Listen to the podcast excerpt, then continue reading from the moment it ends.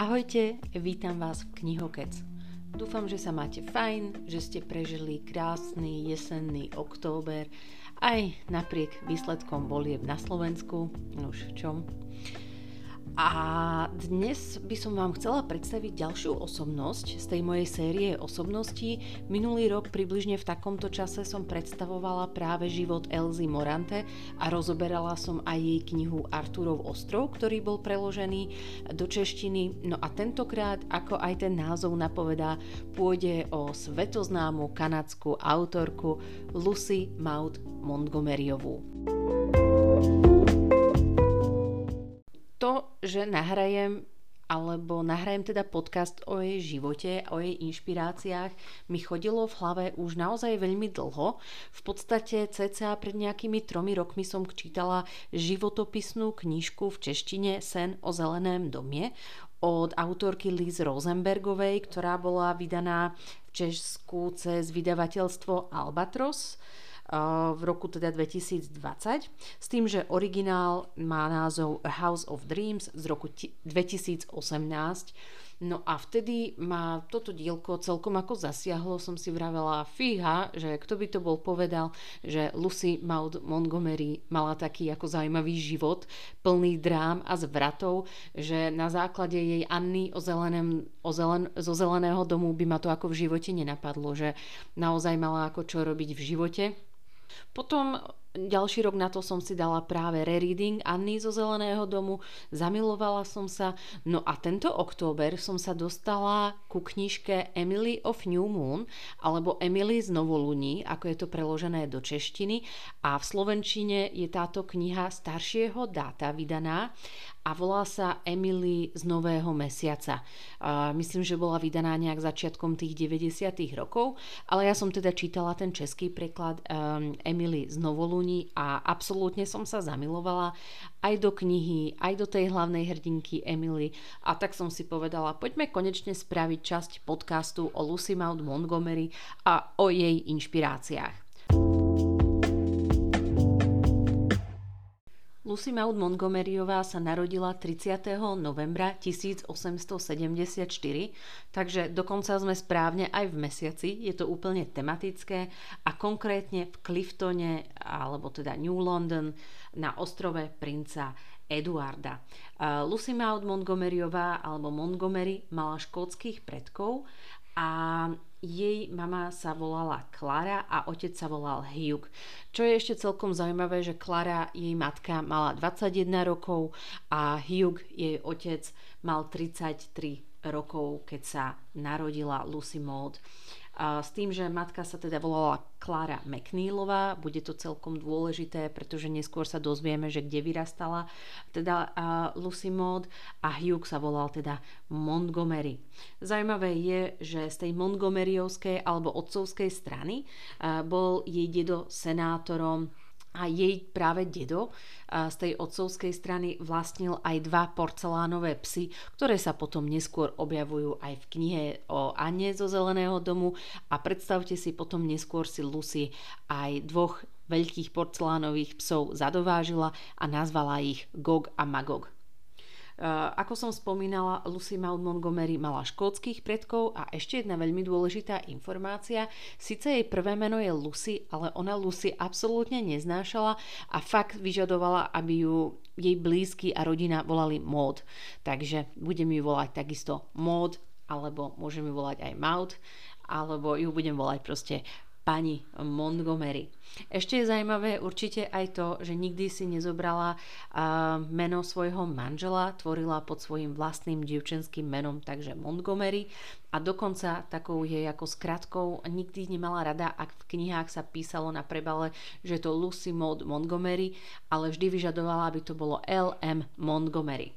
Čo je ešte ako zaujímavé, obidva strany ako rodiny z otcovej aj matkinej strany boli celkom takí no ako proste škótsky tvrdohlavci, s tým, že z matkinej strany išlo skôr o liberálov a z otcovej strany išlo skôr o konzervatívcov. Potom ona to potom, aj tá Lucy Maud veľmi často spomína vo svojich denníkoch, ktoré viedla po celý život, že ako sa tieto ako dve strany v nej vždycky ako byli liberalizmus s konzervativizmom. Jej otec vlastnil teda obchod a bývali v dvojizbovom dome v tom roku 1874, keď sa Maud narodila, ale matku skolila tuberkulóza, keď mala e, Lucy Maud necelé dva dva roky, alebo vtedy v tých časoch sa tá tuberkulóza volala suchotiny. No a otec nechcel teda zostať v, sám s malou dcerou, ktorá nemá ani dva roky v, e, v tom Cliftone alebo New Londone a vrátili sa do teda Cavendishu e, ku rodičom e, matky Clary McNeilovcom. Lucy Maud ako ledva spomína na smrť tej matky a začala ju teda vychovávať babička a starý otec tej matkinej strany.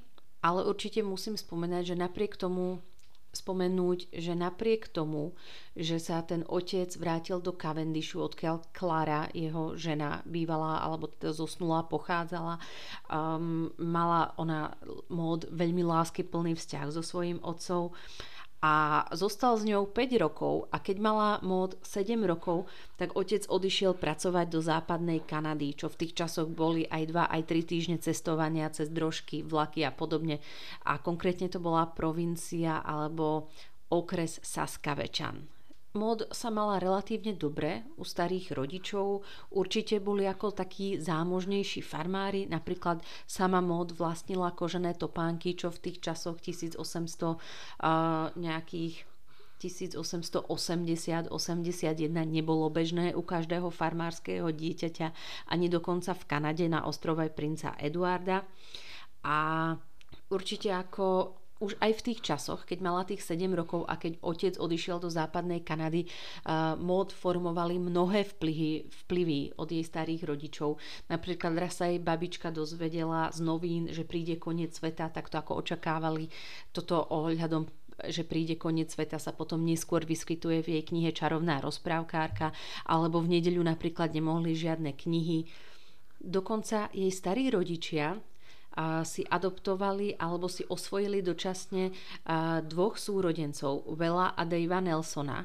Bývali s nimi 4 roky a boli ako módinými veľkými parťákmi a tu ako opäť sa potom aj mód inšpirovala opäť do Anny zo Zeleného domu aj ako vkladala taký súrodenecký pár, ktorý si neskôr merila takisto osvojí alebo adoptuje.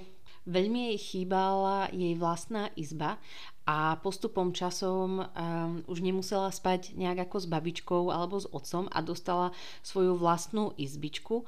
No a už tedy začínala ako písať. Mala ledva nejakých 7-8 rokov, ale také tie svoje prvé práce vždycky ako e, spálila a konkrétne písala na nejaké útržky podacieho listu z pošty a neskôr opäť aj tento námec spracovala vo svojej knižke Emily z Novolúni alebo Emily z Nového mesiaca mala tajnú skrýšu, e, v škole organizovala taký spisovateľský krúžok.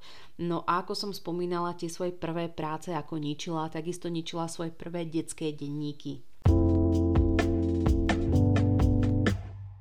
Keď mala mod nejakých 16 rokov, 1890 približne, tak otec ju konečne eh, pozval do tej západnej Kanady. Je to ako veľmi pekné, keďže sa nevideli vyše ako 10 rokov, on ju nenavštevoval. A 9 dní cestovala iba tam a otca ako fakt nevidela dlhé, dlhé roky. V tých časoch to teda chodilo tak. Um, určite aj ju to muselo ovplyvniť to, že mala 2 roky, umrela jej mama, potom keď mala 7 rokov, tak ju opustil viac menej ako otec. Sice to nebolo ako opustenie, neustále si písali, milovala ho a mala k nemu lásky plný vzťah, ale ako aj tak ako už len keď si psychologicky zoberiete, akým spôsobom to na ňu mohlo vplývať, tak to ako nebolo proste nič dobré, keď vás ako rodičia, tí najbližší príbuzní opustia. No a ona síce ako žila u tých McNeilovcov, u tej babičky a starého otca, ale nemala s nimi nejaký úplne láskavý vzťah. S dedom mala ako veľmi konfliktné vzťahy, tam tie povahy sa vôbec nezlúčovali. No a babička bola taká ako... Uh, istá teta z knihy Emily z Novolúni, že ako síce ju šatila, dávala jej peniaze a neskôr jej prispievala aj na vzdelanie, ale to boli všetky také tie praktické ako veci a nikdy ako ju nejak ako lásky plne nepohľadkala, nemali nejaký dôverný a lásky plný vzťah a mod to určite chýbalo. Takže sme v roku 1890, otec ju pozval na jeden rok ku sebe, on v tých časoch žil v meste, ktoré sa volalo Prince Albert. Tá, to mesto, no proste, volalo sa to mesto, ale nemalo ani železničnú stanicu a síce mesto, ale malo nejakých tisíc obyvateľov. No a tam už otec si zobral novú ženu alebo novú manželku, ktorá, ktorá sa volala Marianne a medzi tým, kým tam ako dorazila mod, už tá Marianne aj porodila um, prvú dceru s Hugom, volala sa Kate ale viac menej vysvetlo, že Marian, hoci mód očakávala, že budú mať konečne aj lásky plný vzťah s tou macochou, nedopadlo to dobre. Marian mód využívala ako v podstate zadarmo babysitterku a, a zároveň musela ako upratovať a v podstate robila takú trošku popolúšku. V škole v tom meste Prince Albert sa začala mód učiť, samozrejme takisto. Tam jej začal dvoriť, mala už 15-16 rokov, a macochin kamarát, ktorý sa volal John Mustard ale ona sa ako nikdy nejakým spôsobom nenechala baliť týmto Johnom Mustardom. Ale určite musím spomenúť, že mod celý život a hlavne ako v adolescencii prenasledovali chlapy a mala s nimi rôzne ako nie taľafatky, ale proste také ako flirtíky a známosti, čo v tých časoch, keď sa bavíme o prelome 19. a 20. storočia, v takom zapadákové, ako je ostrov princa Eduarda alebo práve tá západná Kanada, tak vzbudzovalo mnohé také nepríjemné a negatívne ohlasy v okolí, pretože proste to sa nepatrilo. A zároveň, kým tá mod bola, ešte sa jej narodil aj brat nevlastný, Donald Bruce, s ktorým teda mala do e, zvyšok života ako dobrý vzťah. E, písali si. No ale ten jej otec, on bol taký ako No proste ničoma, v zmysle, že sa mu nič nedarilo. Ešte keď žila módina matka Klara, tak vlastnili ten obchod, ktorý viac menej skrachoval. Potom odišiel a zarábať ťažké peniaze do západnej Kanady, ale tam mu takisto nestačili tie peniaze. No mód musela prestať chodiť do školy v tých častoch, musela nechať školu a viac menej ako ten jej pobyt v tej západnej Kanade konečne sa chýlil ku koncu a o rok, keď mala tých 16 rokov, tak sa teda vracala do toho Cavendishu na ostrov princa Eduarda ku svojim starým rodičom, ku ktorým sa úplne netešila, pretože už mala teda ako pubertu, bola v ťažkej puberte a so starým otcom bol ten vzťah naozaj veľmi konfliktný, neustále sa hádali. A čo ešte musíme povedať, asi ako ju mal jej otec v paži, napriek tomu, že Mód ho milovala, je to, že jej otec v tom roku nejakých 1891, keď bolo dosť nebezpečné pre ženu cestovať sama a ešte pre takú mladú ženu, ktorá má ledva 16 rokov, ju poslal z tej západnej Kanady a späť na ostrov princa Eduarda, čo je na východe Kanady, a samu proste sama cestovať dva týždne, absolútne nepredstaviteľná situácia. Tak asi toľko k tomu, ako Hugh Montgomery bol schopný sa starať o svoju dceru, pretože počas celého jeho života, kým ako on žil a mal by sa starať o mód, to nechal na tých starých rodičov McNeilovcov a nikdy ako neprispel ani na jej vzdelanie, hoci mód veľmi bavila škola, vždy sa chcela ako učiť ďalej a veľmi tlačila na svojich starých rodičov, aby ju pustili učiť sa ďalej. Samozrejme, starý otec, konzervatívec, bol úplne proti, no a babička, ktorá to síce ako nechápala, ale nakoniec jej niekoľkokrát prispela na štúdium. Keď sa teda vrátila domov do Cavendishu, doma zostala na naozaj krátku chvíľu a na tri mesiace bola prevelená ku strýkovi. A čo je zaujímavé, strýko jej nechcel platiť za to, že tam ako učí a svoje ako netere nejakej hudbe a recitovaniu a písať a čítať. A tak plat od strýka nedostávala žiadny, ale plat platila viac menej jej babička. V tom čase si Maud píše aj do denníka, že mala nejakého ryšavého spolužiaka a uťahovala si z neho a ten spolužiak to veľmi ťažko niesol a na niekoľko týždňov sa s ňou prestal rozprávať. Opäť inšpirácia Anny zo Zeleného domu.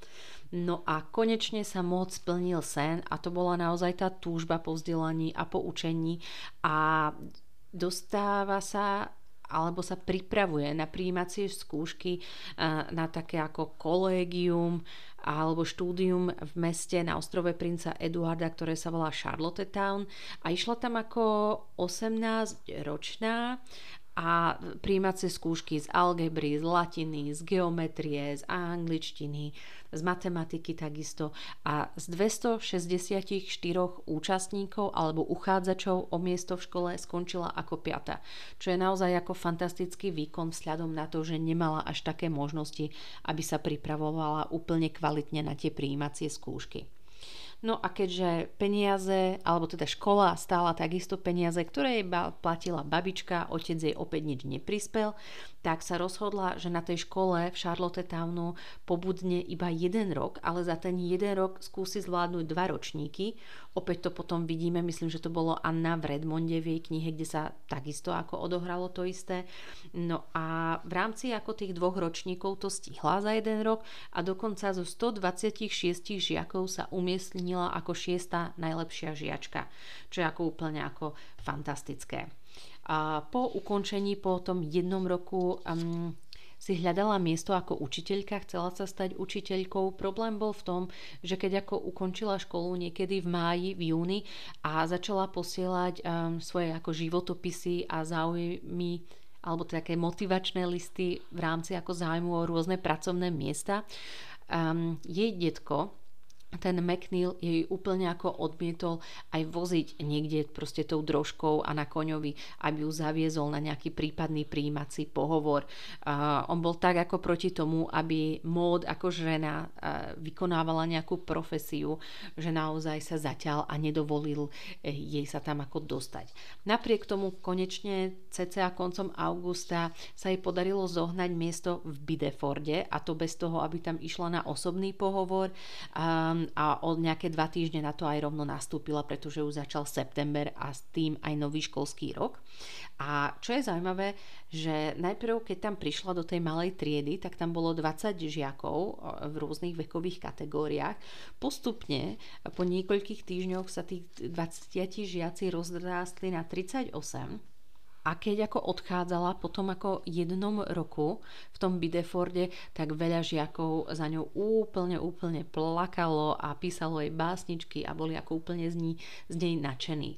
V tých časoch v tom Bideforde bola ubytovaná u pastera, v tých časoch v tom Bideforde eh, bola ubytovaná v izbičke u pastora, jeho manželka varila veľmi ako dobre, ale raz sa stalo, že manželka náhodou omylom ochutila koláč kvapkami proti bolesti a opäť sa tento motív objavuje aj v Anne zo Zeleného domu. Inak určite musím spomenúť, že mód nebola žiadna nejaká uh, taká tá um, vzdelankyňa alebo učiteľka, ktorá by nemala ruku k priloženiu k dielu, pretože bola to naozaj šikovná hospodynka, varila, šila, plietla, vyšívala a zároveň stíhala aj písať svoje také rané prózy a básničky. Keď ako sa ukončil ten školský rok v tom Bideforde, ona ešte ako vždy cítila tú potrebu toho vzdelania, že naozaj to bolo málo, čo sa naučila a podarilo sa jej teda, vrátila sa na prázdniny späť do Cavendishu k starým rodičom, ale podarilo sa jej získať ešte jeden rok štúdia v mestečku Halifax, opäť je to na ostrove princa Eduarda a opäť stihla zvládnuť dva ročníky v rámci jedného roka. Po štúdiu v Halifaxe pôsobila ako učiteľka v Belmonte a nedaleko toho Belmontu žili bratranci Simpsonovi, alebo Simpsonovci, zaujímavý názov, pripomína mi to Simpsonovcov, tých žltých. No oni boli traja bratia, no a celé sa to tam opäť pokomolilo a jednotliví bratia žiarlili na seba a každý z nich začal baliť proste tú mód. Jedným z tých bratov, ktorý sa volal Edwin, sa tajne zasnúbila a ten jej vybavil nové miesto v Lower Bedek a tam bola zase ubytovaná u rodiny, ktorá, ktorí sa volali Lírdovci. A tí Lírdovci mali jedného syna o pár rokov staršieho ako Mod, a ktorý sa volal Herman. No a medzi tým Hermanom a Mód vznikla absolútna vášeň. Ona v podstate s tým Edvinom, s tým bratrancom z druhého kolena Simpsonovom, Simpsonom sa dala dokopy len ako tak na nástojčenie práve toho Edvina. Nepoj, mód necítila voči nemu ako žiadnu vášeň ani city a bola skôr ako zúfalá, že privolila na takéto tajné zasnúbenie. No ale bol tam ten Herman, ten farmársky syn, ten Herman Lear a k nemu cítila úplnú vášeň. Herman k nej chodil do izby, chcel ju dostať do postele. Ona ale zase vedela, že v tých časoch, bavíme sa o roku 1898, a proste ak by žena privolila na takýto ako nemanželský sexuálny pomer, tak by bola ako zatratená aj ako učiteľka a ani ten Herman by si ju nechcel vziať aj napriek tomu, že ju v podstate ako zbavil panenstva alebo mal s ňou teda jej prvý sex. A, takže naozaj odmietala toho Hermana, ale na druhú stranu v tých denníkoch si neustále píše, ako si zúfa, pretože strašne túžila samozrejme potom Hermanovi a aj o 10 ročia neskôr vždy spomínala, že to, čo cítila k tomu ako Hermanovi, bola naozaj taká ako proste úplná vášeň. Ona nazývala aj ten rok, kým žila u Lírdovcom, e, rokom vášne. Ale určite musím povedať, že možno ako konala trošku nemorálne, pretože jednak ona mala toho svojho ako tajného snúbenca, bratranca Edvina, ale takisto aj ten Herman mal nejakú ako snúbenicu. A napriek tomu ako sa boskávali a muchlovali sa a hladkali a držali sa za ruku, ale našťastie nikto na to ako ani z rodiny, ani z okolia neprišiel a ona nejak zvládla ten rok bez bez toho, aby sa nejak kompromitovala aj s tým Hermanom. Ona ako vždy vedela, že ten Herman je iba vášeň, že proste racionálne a, a v rámci ako povahy by si ako manželia nikdy nesedeli, nemajú si čo povedať. Herman možno ako v živote nedržal ani knižku v ruke, takže vedela, že to by to nefungovalo, ale hrozne sa zároveň ako chcela nie že rozísť, ale zrušiť to tajné zasnúbenie s tým Edvinom Simpsonom, pretože uh, bola z neho absolútne ako ako zúfala, že proste v živote si ho nechce zobrať. No, ale medzi tým, kým bola v tom Lower Bedek, umrel ten jej dedo, s ktorým mala konflikty, ten konzervatívec Alexander McNeil. No a ona sa rozhodla, že sa vráti k babičke, uh, pretože babička zostala sama a kto by sa o ňu že postaral. No a čo je smutné, medzi tým, ako umrel aj ten Herman, tá jeho tá jej veľká láska a potom si zvyšok života vždycky ako vyčítala, že nemohla za ním trúchliť a smútiť nejakým spôsobom otvorene, pretože už mal aj tú snúbenicu. Čo je zaujímavé je to, že ona to do svojich osobných denníkov nikdy nikde nezapísala, že Herman mal aj snúbenicu a postupom času na to prišli iba hlavne jej autory, ktorí písali o živote Lucy Maud. Konkrétne nájdete túto informáciu v knihe od a autorky Mary Rubio, ktorá napísala životopis práve o Lucy Maud Montgomery. Určite musím spomenúť, že medzi tým sa jej podarilo zrušiť aj zasnúbenie s Edvinom, aj keď ako Edwin to ťažko znášal, ale nakoniec sa jej to predsa podarilo. No a umrel teda jej dedo, umrel jej vášnevá láska Herman Lear a zároveň v roku 1900 prichádza aj správa, že umrel aj jej otec. Zanechal jej ledva nejakých 200 dolárov.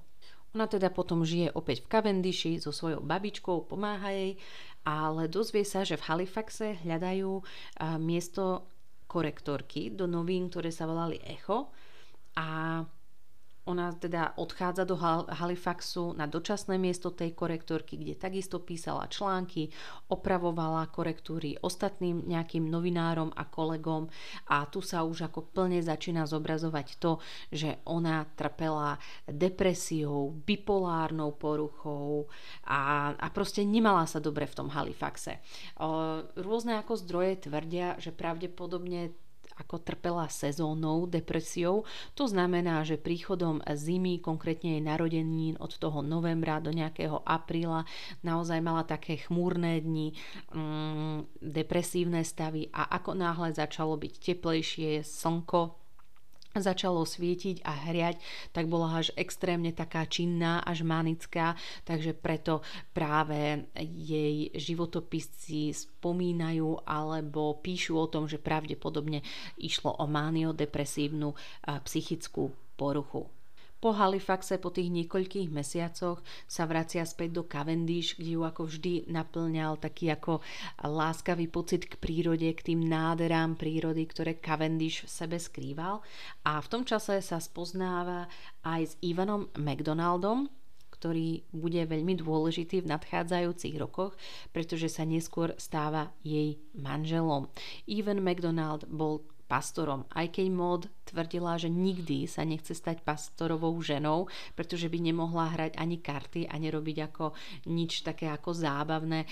Napriek tomu sa neskôr e, vydáva za toho Ivena. O chvíľku vám prezradím, akými spôsobmi e, sa jej to podarilo, alebo skôr Ivenovi sa to podarilo No a práve v tých časoch sa začína veľmi kamarátiť aj so svojou sesternicou Frey, Frede, alebo Fried, e, ktorá bola od mód o 10 rokov mladšia, ale napriek tomu, ako mód píše vo svojich denníkoch, bola to jej spriaznená duša.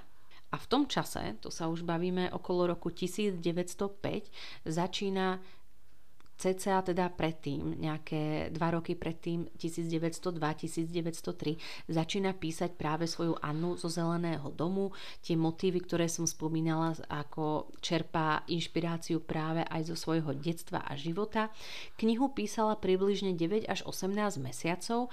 Na rok odložila uh, ten rukopis, pretože ho zamietli z nejakých dvoch, troch vydavateľstiev a po roku pri upratovaní izby narazila na ten rukopis, opäť si svoj rukopis spis prečítala a povedala si, hm, ale veď to je celkom ako dobre dielo, že si myslím, že zatiaľ toto je moje ako také najvydarenejšie dielo, ktoré sa mi podarilo niekedy napísať. V podstate je to aj jej taký ten prvý román, ktorý napísala a opäť sa rozhodla tú knižku poslať eh, vydavateľovi Konkrétne to bolo vydavateľstvo Page Company, s ktorým to začalo ako naozaj slnečne, ale neskôr opäť budeme rozoberať, ako nechválne to skončilo, tá spolupráca medzi nimi.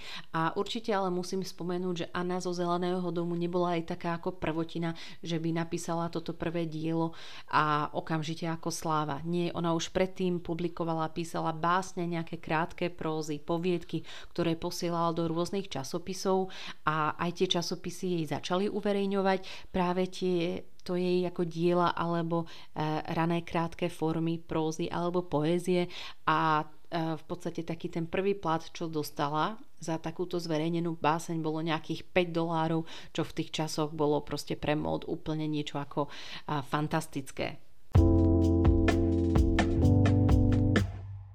Poďme trošku k tomu Ivanovi McDonaldovi a k tomu ich zasnúbeniu. Ivan alebo Ivan teda ako fungoval ako pastor aj v tom Cavendishi, ale sám musíme spomenúť, mal škótskych predkov a zároveň sám trpel rôznymi depresiami. Už ako od mladého veku prenasledovali ho také pochmúrne predstavy o Bohu, o konci sveta, o tom, že on bude žiť ako vo väčšnom zatratení a o väčšnom pekle, takže také depresívne stavy s melancholickými stavmi ohľadom toho, že Boh je nemilosrdný. Tým, že bol pastor, tak áno, veril ako týmto svojim myšlienkam myšlienkam.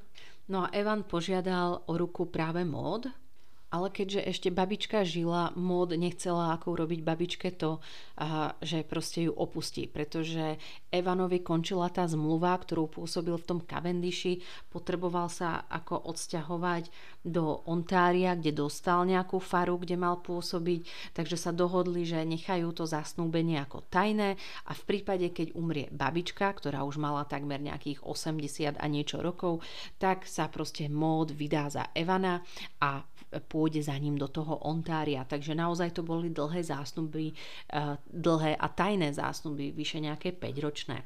Ako som spomínala, Annu začala teda písať v roku 1905 písala ju cca 2 roky, takže 1903, 1905 ju dopísala, potom odložila, našla teda to vydavateľstvo Page Company a v roku 1908 v júni sa vydáva Anna zo Zeleného domu. E, určite taká tá hlavná inšpirácia je to, že vo svojich detských denníkoch našla takú poznámku ohľadom toho, že istý, uh, istý súrodenecký pár in, e, adoptovali chlapca na diaľku, ale omylom im poslali dievča. Toto bola táto jediná ako veta, no a od tejto vety sa rozvinul celý ten zník Anny zo Zeleného domu, ak si prečíta niekto jej podrobné denníky. O dva roky na to sa vydáva čarovná rozprávkárka, takisto skvelá knižka, a zároveň ešte už píše aj svoje pokračovanie Anny Anna z Avonlea. Potom cca okolo roku 1910-11 umiera babička a ona sa teda konečne v úvodzovkách vydaná za toho, vydáva za toho Evana, ale určite musím spomenúť, že bola už ako celkom stará na tú svoju dobu. Keď sa bavíme o roku 1910, ona mala nejakých 35-36 rokov, keď sa vydáva. V tom čase proste taká baba už bola braná ako nejaká stará dievka alebo stará panna. A vydáva sa teda za Ivana, odchádzajú na 10 týždňov do Škótska a do Anglicka na také tie svoje medové týždne. A čo je zaujímavé, že ona vždy sa tak ako túžila pozrieť na starý svet, na starú Európu, starý kontinent, nakoniec sú iba v Škótsku, v Anglicku a vôbec nie je nadšená nejako ani z tej prírody, neustále ako túži opäť po Cavendishi a ostrove princa Eduarda a čo je ešte ako celkom divné, ona e, v Škótsku si dlhoročne dopisovala s jedným nejakým kamarátom na dopisovanie, volal sa pán Macmillan. A keď tam odišli s Evenom na medové týždne, tak aj ona pozvala toho Macmillana, svojho kamoša, so jeho snúbenicou, aby istý čas putovali s nimi. Celkom ako, no ako proste e, taká zaujímavá, zaujímavá informácia. Sťahujú sa po tých medových týždňoch do Leaksdale, to je nejaká fara práve v Ontáriu, do 5 domu, ale síce dom bol 5 ale nemal žiadne nejaké ako vnútorné toalety ani kúpeľňu, všetko toto bolo vonku v nejakých, uh, nejakých malých budovách vedľa toho veľkého domu. V roku 1912 ako 37-ročnej sa jej konečne narodil syn. Celkom mala obavy, že ako teda ten svoj vek, ako zvládne ten pôrod. Dieťa bolo celkom veľké a bol to teda syn menom Chester Cameron McDonald, ale keď bol malý, tak toho syna prezývali ako Punch alebo Punch. Um, ona bola veľmi mód taká činorodá žena, pretože okrem toho, že riadila faru, farníkov, organizovala krúžky, ale našla si práve čas aj na písanie. Píše teda kroniky mm. Avonlea, The Golden Road alebo Zlatá cesta. Do toho Avonlea to sú všetky príbehy uh, spod tej čarovnej rozprávkárky. Uh, počúva ako na gramofóne platne, stará sa o toho syna Chestera, dokonca ako žena farára alebo pastora organizovala nemiestne spirituálne seansy s tou svojou sesternicou Frede a v tom čase aj vydáva Anny End of the Island, takže ďalšie pokračovanie Anny zo Zeleného domu a k tomu ako všetkému ona naďalej ako riešila aj účtovníctvo, odpovedala fanúšikom na listy, pretože Anna od toho roku 1908 bola ako absolútnym ako hitom a všetci ako milovali tú knižku. Nielen deti, pre ktorých tú knihu ako písala, ale práve aj dospelí a dokonca muži a v roku 1914 sa jej narodí ešte syn Hugh Alexander, ale žiaľ, ona veľmi túžila ako po dievčatku a celé tehotenstvo jej bolo veľmi aj zle a vždy hovorila, že chcem dievčatko, ak to nebude dievčatko, tak ani to dieťa nechcem.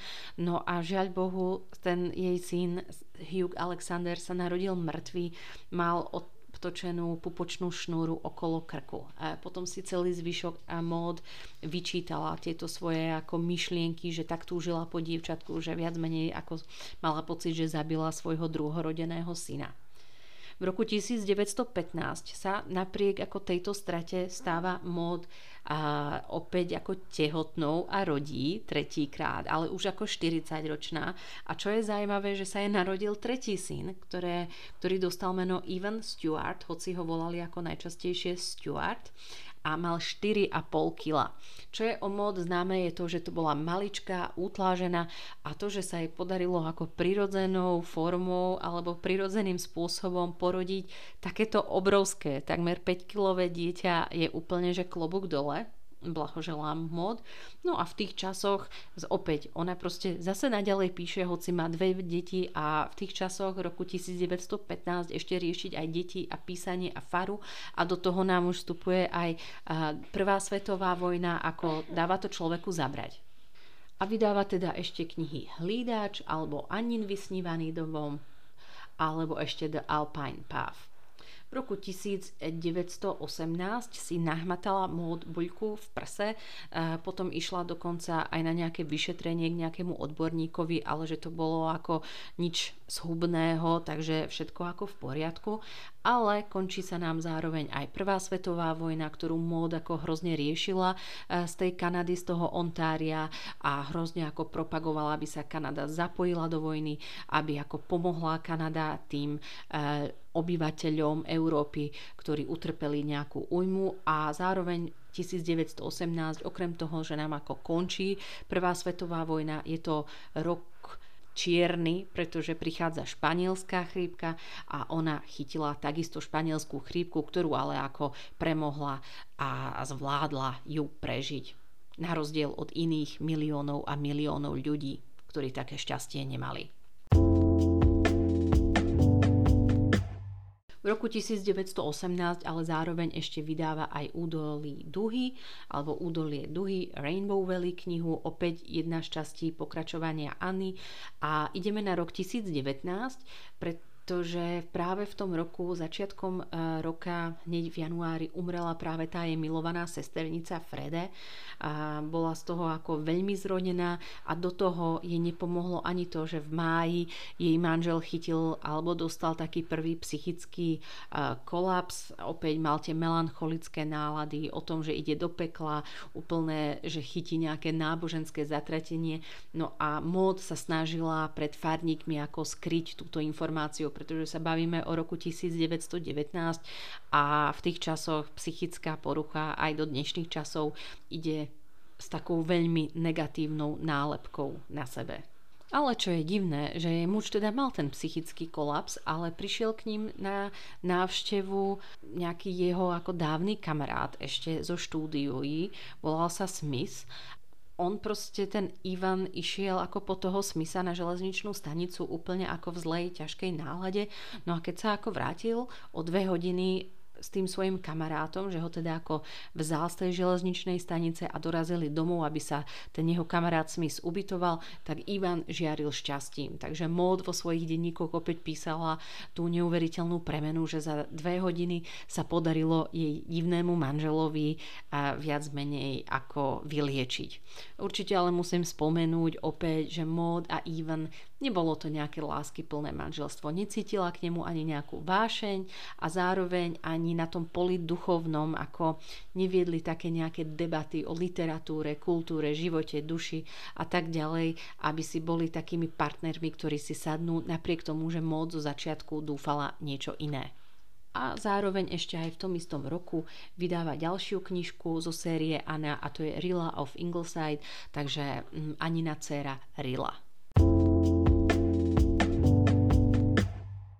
No a v tom čase práve začína aj jej veľmi ťažký súdny spor práve s tým pôvodným vydavateľstvom The Page Company, ktoré sa vlečú nejakých 10 rokov, ale síce po tých 10 rokoch ako Mod vyhrala nejakých 18 tisíc dolárov práve na súdoch, ale možno ako viac prerobila jedna aj druhá strana, ale zároveň Page Company už predalo aj filmové práva na Anu zo Zeleného domu, ku ktorým ako mód, hoci ako písala to ako autorka, už nemala tie práva, takže e, nič ako z tej filmovej verzie jej nezostalo nejaké ako peniaze, nemala na to nárok.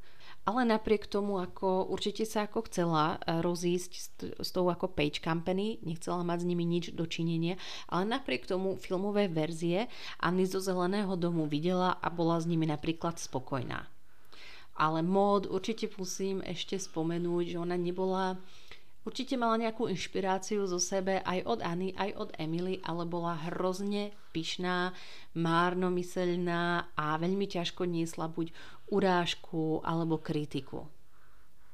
V roku 1926 vydáva The Blue Castle, to je taký prvý román pre dospelých.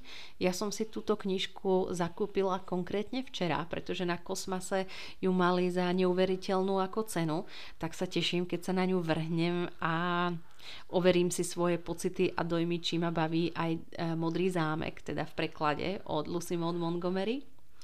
A určite chcem, ale rada by som spomenula aj jej nadšenie autami módinými autami.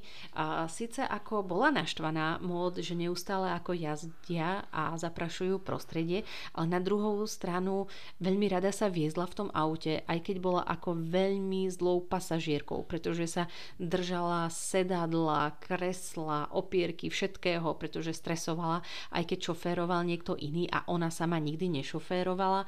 No ale práve v tom čase, to sa bavíme okolo toho roku 1926, sa stala ako nehoda keď cestovala ona a jej manžel Ivan, ktorý bol ako veľmi zlým šoférom a narazili do nejakého istého človeka, ktorý sa volal Pickering a možno by som ho mohla nazvať aj Piggering, takže proste bol to taký malý sviniar, ktorý za to, že v podstate sa zistilo, že tá nehoda bola vzájomná, že ten Pickering išiel rýchlo a ten Evan nejak nezvládol riadenie, tak napriek tomu požadoval, aby Evan zaplatil tomu Pickeringu nejakých 8 tisíc dolárov dolárov, pretože síce sa mu nič nestalo, ale podľa neho ako dostal ujmu na zdraví z tejto nehody. Bola to nehoráznosť, proste ten Pickering vedel, že mód má peniaze, pretože z tej Anny zo Zeleného domu a z jej ďalších kníh plynuli ako naozaj krásne peniažky, aj niekoľko tisíc dolárov ročne a on chcel z toho vyťažiť čo najviac. Ibaže, keďže sa tá nehoda stala Ivanovi, tak Ivan nemá nárok na modiny, modine peniaze alebo honoráre práve z jej kníh, takže nakoniec Pickering nič nedostal, pretože síce ako súd nariadil z tých 8 tisíc nakoniec, aby Evan zaplatil nejakých 2500 dolárov, ale Evan ako pastor nemal taký ani pomaly ročný príjem, a, takže nakoniec sa upustilo od tejto dlžoby a Ivan nemusel zaplatiť tomu Pickeringu ani tieto peniaze a chvala Bohu nikto sa nedotkol tých módiných peňazí. No ale v tom čase sa to už skomplikovalo, oni neboli spokojní na tej fare, kde bývali doteraz a stiahujú sa do Norvalu na novú faru. Zároveň v tom čase vydáva aj ďalšie dielo Tangled Web alebo Emily práve z Novoluní, potom Magic for Marigold, Pet of Silver Bush a Mr. Spat. Myslím, že ten Marigold a Pet of Silver Bush, Mr. Spat alebo Tangled Web ani neboli nejakým spôsobom preložené ani do češtiny, ani do slovenčiny. Určite ešte spomeniem, ako sa v tom čase, okolo toho roku 1926, mali jej deti, tak Chester, ten prvý, bol absolútny taký nemotorný, obézny chlabec, ktorý nemal žiadne sociálne schopnosti, nevedel sa správať, bol blázon do dievčat a napríklad robil nejaké malé krádeže, obnažoval sa dokonca pred slúžkami a pomocníčkami na fare a dokonca potom mód raz nahliadla aj do jeho pubertálneho nejakého denníka a vraj si tam prečítala niečo tak ohavného a šokujúceho, že je to navždy zmenilo život. Nikdy ani do svojich denníkov nenapísala to, čo zistila o Chesterovi, takže môžeme iba hádať, čo tam mal ten Chester napísané. Stuart, ten druhý, druhorodený syn, bol absolútny miláčik a on uh, s ním ako neboli žiadne problémy v puberte. Ale ako som spomínala, Mód aj Ivan obidvaja trpeli takými depresívnymi stavmi. V tých časoch začali brať aj rôzne nejaké psychotropné lieky, obaja tí manželia a dokonca Mód od nejakého roku 1930 si už aj tieto psychotropné látky pichala aj ihlou proti nespavosti a, a proti ako skľúčenosti a kombinovali to všetko dokopy. Ivan dokonca to zapíjal nejakou whisky Takže naozaj tie kombinácie neboli zdraviu prospešné. prichádza teda rok 1930, 29. krachla burza a aj mód zažila prepad vo svojich investíciách a veľmi veľa jej rodinných príslušníkov jej aj dlhovalo peniaze cez rôzne nejaké pôžičky, ktoré ako jej vôbec ako nevracali. Ona už teda síce žije ako v tom Ontáriu a okolí Ontária a stiahuje sa na tie rôzne fary, ako som spomínala, ale napriek tomu každé leto sa snažia chodiť na ostrov princa Eduarda. Čo je smutné, tak jej strýko, keď jej umrel ešte ten dedo Alexander, chcel vysťahovať tú babičku McNeilovú z toho domu, kde žila aj mód, celé detstvo, ale babička proste ako 80-ročná žena sa nechcela vysťahovať, nevedela, čo s ňou bude. A až keď babička umrela, tak proste odstránili mód, musela opustiť ten jej ako dom, kde vyrástala a ten strýko napríklad dal neskôr strhnúť úplne ten dom, ktorý bol aj jeho rodným domom, ale nejak proste tie rodinné nešváry tam zafungovali. Takže ak by ste išli na ostrov princa Eduarda a konkrétne na Cavendish alebo do toho mesta Cavendish a niekto vám tvrdil, že toto je dom Lucy Maud Montgomeryovej, kde žije, tak je to bullshit trošku, pretože ten dom bol strhnutý nejak začiatkom tých 30 rokov a strhol ju jej striko a v podstate tam nejaké pozemky odkúpila kanadská vláda a postavila tam práve také nejaké príbytky inšpirované tým príbytkom, kde žila v tých časoch práve mód.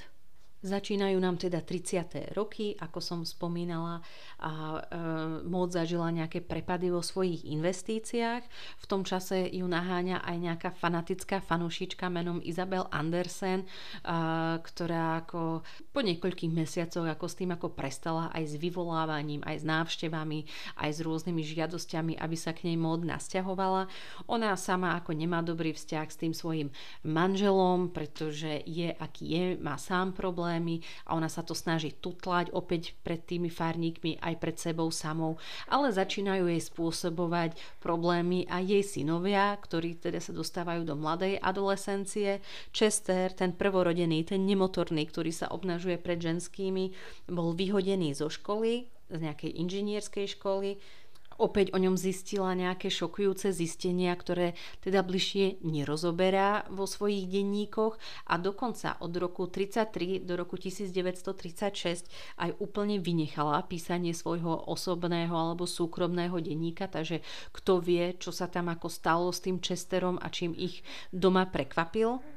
No a ten Stuart druhorodený medzi tým začal už študovať za doktora a mal v tom čase priateľku Joy, ale Mod nebola asi veľmi dobrá budúca svokra, pretože Stuarta odhovorila od tej Joy a potom si Stuart našiel ešte jednu priateľku a tá ani s tým, ako, alebo teda ani s ňou Mod nebola spokojná a dokonca tej druhej priateľky rodina ako tiež odhovárala svoju dceru, aby si nikdy nezobrala Stuarta, že je to proste šialená rodina na čele s Mod, Ivanom aj Chesterom, pretože očividne tam ako všetci traja mali nejaké ako psychické poruchy. A asi sa o tom tak vedelo, alebo na okolí sa o tom šuškalo.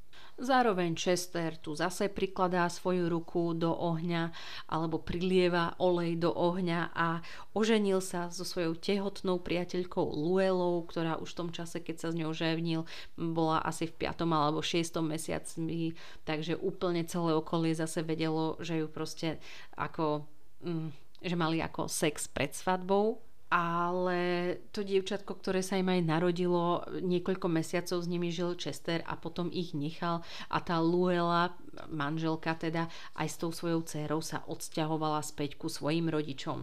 V roku 1934 je to už s Ivenom tak dole z kopca, že skolaboval priamo na omši a odchádza do nejakej psychiatrickej liečebne.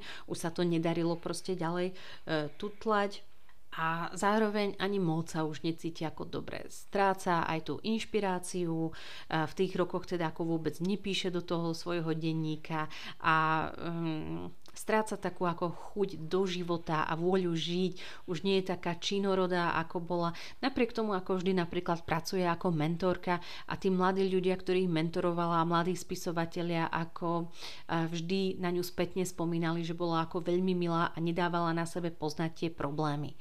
Plus tu máme 30. roky, kde od tých milých dievčenských románov na prelome storočí prechádzame k takým tým experimentálnejším formám a u tých čitateľov začína ako taký nižší prepad alebo nižší poklesok predaja jej kníh.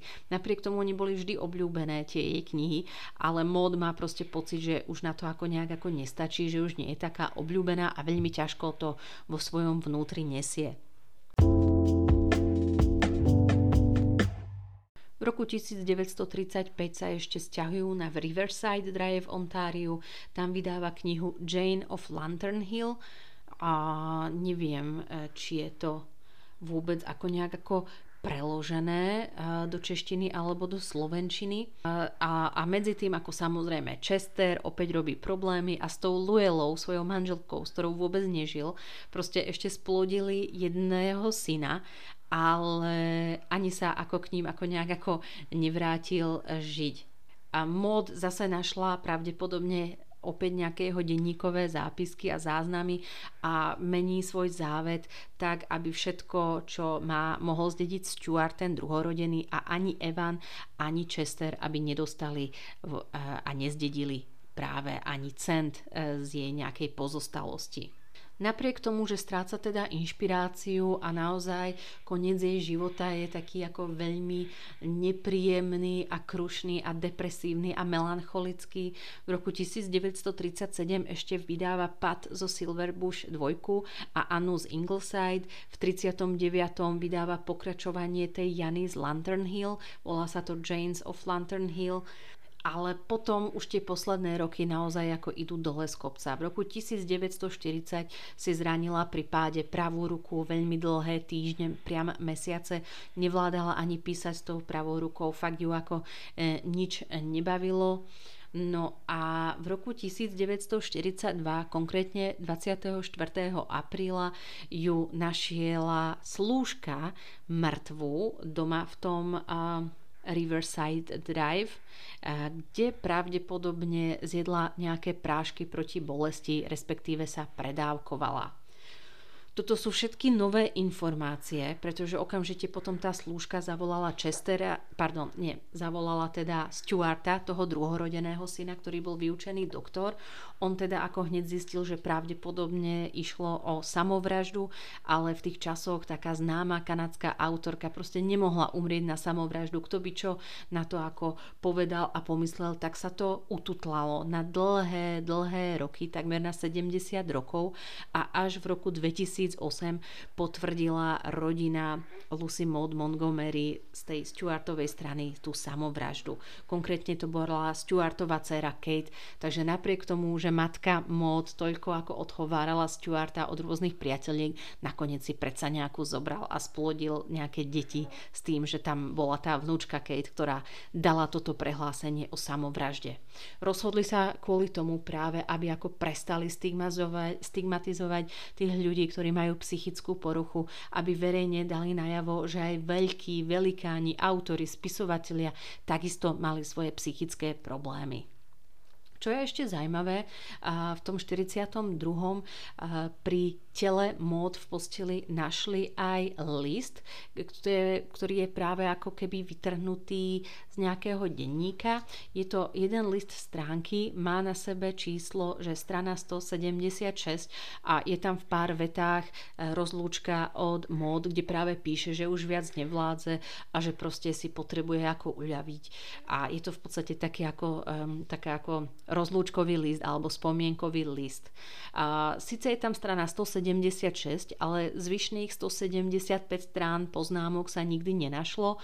Kolujú chýry, alebo tá teória fanúšikovská je taká, že Chesterovi sa tam podarilo vniknúť ku matke ešte pred tým Stuartom. Videl tie poznámky od mod, že je tam negatívne písanie aj o ňom a pravdepodobne tých 175 strán poznámok zničil a túto 176 stranu si ako buď nevšimol alebo to bolo uložené nejak inde a tak ďalej.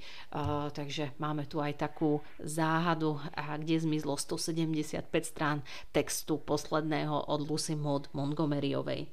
K životu Evana, Stuarta a Chestera vám už asi viac nepoviem, pretože tu končila hlavne aj tá kniha, ten sen o zeleném domie. Je možné, že v budúcnosti si ešte dám životopis práve od autorky Mary Rubio. Má nejakých 800 strán, takže určite bude oveľa podrobnejší. Ja dúfam, že vás ako takýto krátky životopis a popis ohľadom Lucy Maud Montgomery zaujal, že ste sa možno dozvedeli niečo nové, niečo, čo ste absolútne netušili ja určite dávam ako uh, na známosť, že veľmi odporúčam samozrejme okrem Anny zo Zeleného domu aj jej čarovnú rozprávkárku a teraz po októbri už konečne aj Emily z Nového mesiaca alebo Emily z Novoluní. Ja sa teda ešte chystám na ten modrý zámek, ako som spomínala, ktorý som si zakúpila a možno v budúcnosti si dám ešte aj nejaké jej poviedkové prózy. Dajte mi vedieť, či už cez Instagram alebo na moju e-mailovú adresu knihokec.gmail.com ako vás dnešná časť bavila, čo vás nejakým spôsobom šokovalo, alebo či aj vy milujete Lucy Maud Montgomery a možno môžeme skúsiť aj nejakú diskusiu ohľadom nej, o vašich dojmoch, názoroch, či už pozitívnych alebo negatívnych o tejto autorke. Mňa celkom fascinuje z tých ako nejakých mojich názorov ten fakt, že síce napríklad boli ako súčasníčky Virginia Woolfová a Lucy Mount Montgomeryová a obidve trpeli depresiami, ale obidve píšu absolútne iné diela, úplne iné ako formy tej prózy. Virginia je skôr modernista, kým Lucy Maud je naozaj skôr k tej tradícii, k takému Dickensovskému písaniu tých diel. A pre mňa sa to ako veľmi fascinujúco odráža aj na ich fotografiách, kým Virginia Woolfová tam proste v Londýne je oblečená už moderne v tých 20 30 rokoch, kým žila, tak Lucy Maud Montgomery v tej Kanade proste ešte vždy má na tých fotografiách také nazberka zatekané rukávy, naozaj také staromódne vlasy vypnuté dozadu, hoci už v tých 20. a 30. rokoch sa nosili skôr ako krátke vlasy, tak pre mňa je to také fascinujúce, že keď ako dieťa som si čítala nejakú knihu od Lucy Maud, tak vždy som mala pocit, že sa bavím o prvej polke alebo o prelome uh, okolo roku 1850, proste uh, o polovici toho 19. storočia, že jej knihy sa odohrávajú v tom čase, pričom ako vôbec tie knihy sa odohrávajú cca v roku 1910 a napriek tomu som z nich mala pocit oveľa z takého staršieho charakteru alebo staršej doby.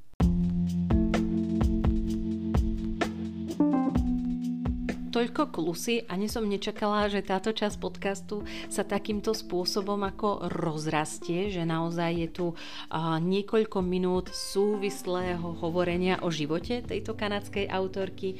Ako hovorím, dúfam, že vás napriek tejto uh, dlhej stopáži tento podcast bavil. Budem sa na vás tešiť na budúce a prajem krásne, krásne jesenné dni a čítaniu zdar.